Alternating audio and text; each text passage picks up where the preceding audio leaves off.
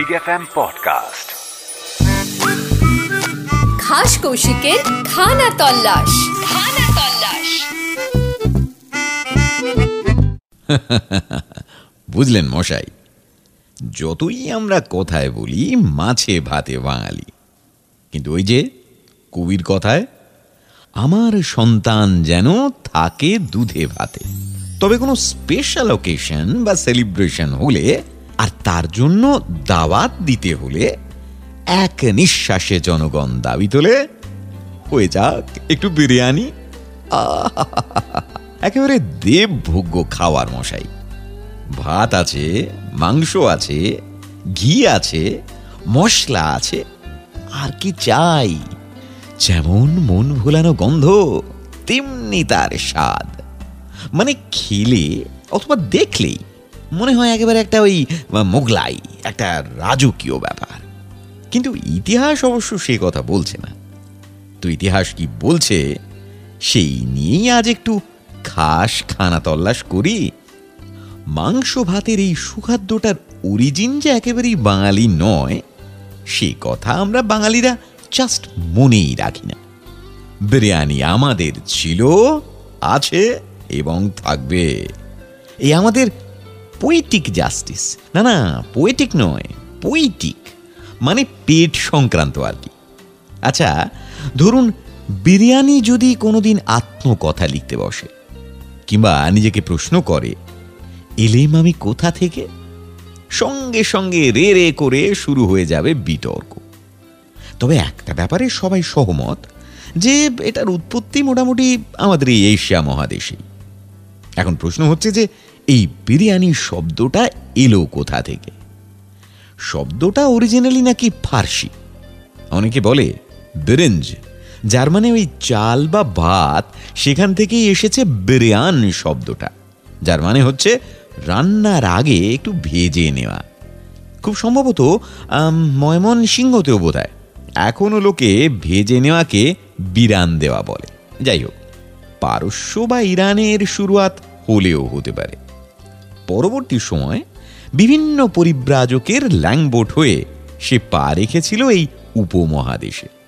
আর আমরা যেটা খেয়ে মুগ্ধ হই, তার উৎপত্তি অবশ্য অনেক পরে সম্ভবত মুঘল সাম্রাজ্যের সময়। তো ঢাকা চাপা দিয়ে এই রান্না মানে যাকে বলে দমপোক্ত, সেই থেকেই দম বিরিয়ানির উৎপত্তি। অনেকে বলেন যে হায়দ্রাবাদের নিজাম মুঘল সুবেদার আসিফ ঝার সময় থেকেই নাকি এই ধরনের বিরিয়ানি রান্নার প্রচলন হয়। তো বিরিয়ানি মোটামুটি দু রকমের, একটা পাক্কি আর একটা কাচ্চি, শুনেছেন তো? এই পাক্কি মানে পাকা রান্না যেখানে মাংস আর চাল আলাদা করে রান্না করে নেওয়া হয়। তারপর সেটা মিশিয়ে, দমে বসিয়ে তৈরি করে নেওয়া হয় পাক্কি বিরিয়ানি। আর কাচ্চিতে মাংস, ঘি, মশলা, দই বা দুধ, আলু, চাল, সব একসঙ্গে হাঁড়িতে বসিয়ে তারপরে সেটাকে রান্না করা হয় ওই ভাপে। তবে এই বিরিয়ানি প্রসঙ্গে কথা বলতে গেলেই আরও দু তিনটে জিনিসের কথা কিন্তু এসেই যাবে, বুঝলেন? যেমন ধরুন পলান্ন মানে যেটা আমাদের ওই পোলাওয়ের আদি পুরুষ। পল শব্দের মানে হলো মাংস। আর এই পল মিশ্রিত অন্ন মানে পলান্ন হলো বেসিক্যালি মাংস ভাত। আবার প্রাচীন তামিল সাহিত্যে অনসরু বলে একটা জিনিসের কথা পাওয়া যায়, সেটাও মোটামুটি মাংস আর সরু চালের ভাতের মিশ্রণই বলা যায়। এছাড়া অনেকে আবার বলতে পারেন ওই তেহারির কথা। হ্যাঁ তেহারিও এক রকমের বিরিয়ানি বটে, তবে এতে ওই মরিচ থাকে আর মাংসের পরিমাণটা একটু কম থাকে। তো এখন বিরিয়ানির উৎপত্তি কোথা থেকে হলো? সেই বিষয়ে যদি নজর দিতে হয়, তাহলে সে নিয়ে গুটি কয়েক গপ্প আছে। এবার সেগুলো শোনাই তাহলে। প্রথম গপ্পটা হচ্ছে, তেরোশো আটানব্বই সাল নাগাদ তৈমুর ভারতবর্ষ আক্রমণ করেন। আর ঠিক এই সময় তিনি তার বিশাল সৈন্যবাহিনীর জন্য রাঁধুনিকে ভাত, মাংস সহযোগে একটা সুষম খাবার তৈরির নির্দেশ দেন। এবার সেই খাবার আদৌ সুষম হয়েছিল কিনা, সেই নিয়ে কোয়েশ্চেন মার্ক থাকতে পারে। তবে সেটা বিরিয়ানির কাছাকাছি যে পৌঁছেছিল, সেই নিয়ে বিন্দুমাত্র সন্দেহ থাকার কথা নয়। একটা বিষয় মোটামুটি পরিষ্কার, যে আরব কিংবা তুর্কিদের হাত ধরেই ভারতবর্ষে প্রবেশ ঘটেছিল বিরিয়ানির। আবার ধরুন ওইদিকে আল বেরুনি সুলতানি আমলে রাজপ্রাসাদে খাদ্যের যে তালিকা দিচ্ছেন সেখানেও কিন্তু বিরিয়ানি জাতীয় খাবারের উল্লেখ রয়েছে। তবে সবচেয়ে জনপ্রিয় গপ্পটা এক মহিলার সঙ্গে জড়িয়ে আছে। আর তিনি যে সে মানুষ নন, মোঘল সম্রাজ্ঞী মুমতাজ মহল। তিনি শুধু তাজমহলের কারণে অমর হয়ে আছেন এমনটা নয়। তাজমহল ছাড়াও ভারতবর্ষের মানুষ যে আশ্চর্য জিনিসটা লাভ করেছেন তাঁরই সুবাদে সেটাই হলো আমাদের সবার প্রিয় খাবার বিরিয়ানি। জনশ্রুতি আছে যে একবার মুমতাজ মহল নাকি মুঘল সৈন্যদের অবস্থা পর্যবেক্ষণ করতে সৈন্য ব্যারাকে গিয়েছিলেন। তো সেখানে গিয়ে তিনি দেখেন সৈন্যদের স্বাস্থ্যের অবস্থা খুব করুণ। কারণ একের পর এক যুদ্ধ করে চলেছেন তারা। তাই তিনি তখন মিলিটারি মেসের বাবরচিকে স্বয়ং নির্দেশ দিলেন যে চাল আর গোশত দিয়ে একটা পুষ্টিকর খাবার তৈরি করতে হবে। যা সৈনিকদের ভগ্ন স্বাস্থ্য পুনরুদ্ধার করবে, আবার খাবারটা বেশ কিছুদিন রাখাও যাবে। তো স্বয়ং মুমতাজের আদেশে বাবরচি যে খাবারটা তৈরি করেছিলেন, সেটাই নাকি আজকের বিরিয়ানি।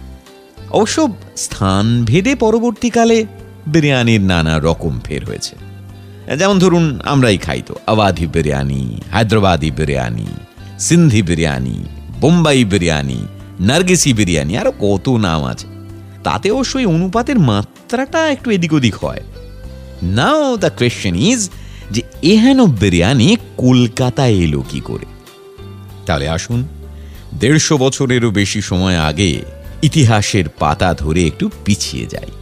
ঠিক সিপাহী বিদ্রোহের আগে, আঠেরোশো ছাপ্পান্ন সালের ছয় মে লখনৌয়ের নবাব ওয়াজেদ আলী শাহ এসে পৌঁছলেন কলকাতায়।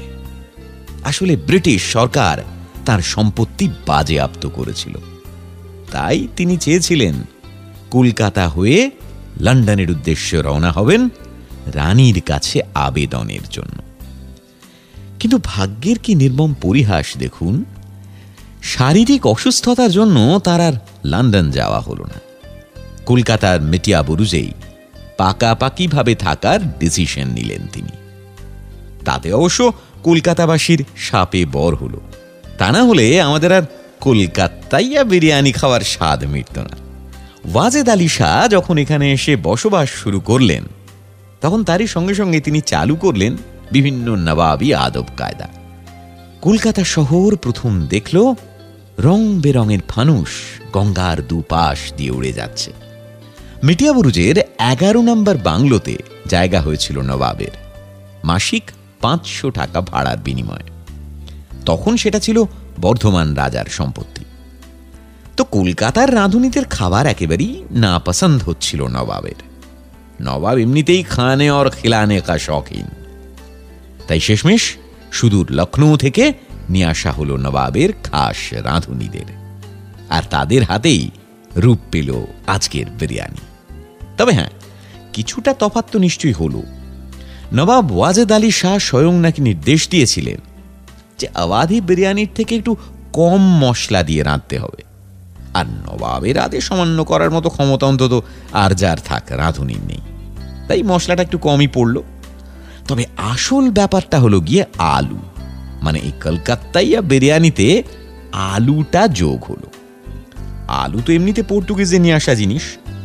কিন্তু এই বিরিয়ানিতে আলু দেওয়ার কারণটা হলো, নবাব যখন কলকাতায় এলেন তখন আর্থিক দিক দিয়ে খুব সংকটজনক অবস্থা চলছে।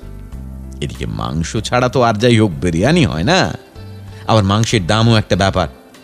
সেই সঙ্গে নবাব খাওয়াতেও চান বহু মানুষকে। তো সেই সব ভেবেচিন্তে গ্যাটিস দেওয়ার কারণে আলুটা দেওয়া হলো। এতে খরচ একটু কমলো, কিন্তু বিরিয়ানির স্বাদ বদলালো না।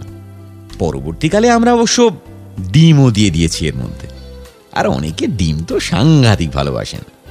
তো বিরিয়ানির মধ্যে এখন আলু বা ডিম না থাকলে লোকজনের একটু মন খারাপ হয়ে যায়। মসলিন তৈরি করতে যেমন বিশেষ সুতো লাগে, জয়নগরের মোয়া তৈরি করতে যেমন বিশেষ চাল লাগে, তেমনি বিরিয়ানির চালটাও কিন্তু স্পেশাল জানেন তো? এখন অবশ্য আমরা শুধু বাসমতি দিয়েই করি, কিন্তু বাসমতির সঙ্গে সঙ্গে তুলসীমালা, কালিজিরা চিনি গুঁড়া এই সব দিয়েই তৈরি হয় উমদা মানে সেরা বিরিয়ানি। তো নবাব ওয়াজেদ আলী শাহের বিরিয়ানি যখন বানানো হতো, তখন প্রতিবার হাঁড়ি চাপানোর আগে বলা হতো বিসমিল্লা আর যতক্ষণ দম দেওয়া চলতো, ততক্ষণ বাবরচি একটিও কথা বলতেন না। এটাই নাকি নিয়ম ছিল। আর সেই নিয়ম নবাবের প্রপৌত্রী এখনও মেনটেন করে চলেছেন। এতক্ষণ যারা কষ্ট করে নোলা সামলে রেখেছেন, তারা আরও কিছুক্ষণ কানটা একটু খোলা রাখুন, কারণ এরপর এক জোড়া ইন্টারেস্টিং কথা বলতে চলেছি। বিরিয়ানি প্রসাদ হিসেবেও দেওয়া হয়। আগে হ্যাঁ তামিলনাড়ুর ওয়াদ্দাকাম্পট্টি গ্রামের মন্দিরে বিরিয়ানি দেওয়া হয় পবিত্র প্রসাদ হিসেবে। আর খাস কলকাতায় যদি বিরিয়ানি প্রিয় সেরা বাঙালির কথা বলতে হয় তবে সবার আগে উঠে আসবে আমার পাড়ার দাদা মানে সৌরভ গাঙ্গুলির নাম। এই যে পাড়ার মোড়ে মোড়ে লাল শালু দিয়ে ঘিরে বড় বড় বিরিয়ানির হাঁড়ি বা হান্ডা রাখা হয়। আর সেখান থেকে যেমন তেমন একটা বিরিয়ানি লোকজনকে খাইয়ে দেওয়া হয়। এটা একটা ভয়ঙ্কর ক্রাইম। সবাই যেরকম ললিত রাগ গাইতে পারে না, তেমনি সবার বিরিয়ানি বেচার অধিকারও নেই শুধু একটা কথাই বলতে পারি। ভূভারতে যেখানেই বিরিয়ানি খান না কেন, কলকাতার বিরিয়ানি একেবারে লাজবাব। ফিরে আসব আবার, নিয়ে খাস কৌশিকের খানা তল্লাশ। Big FM Podcast.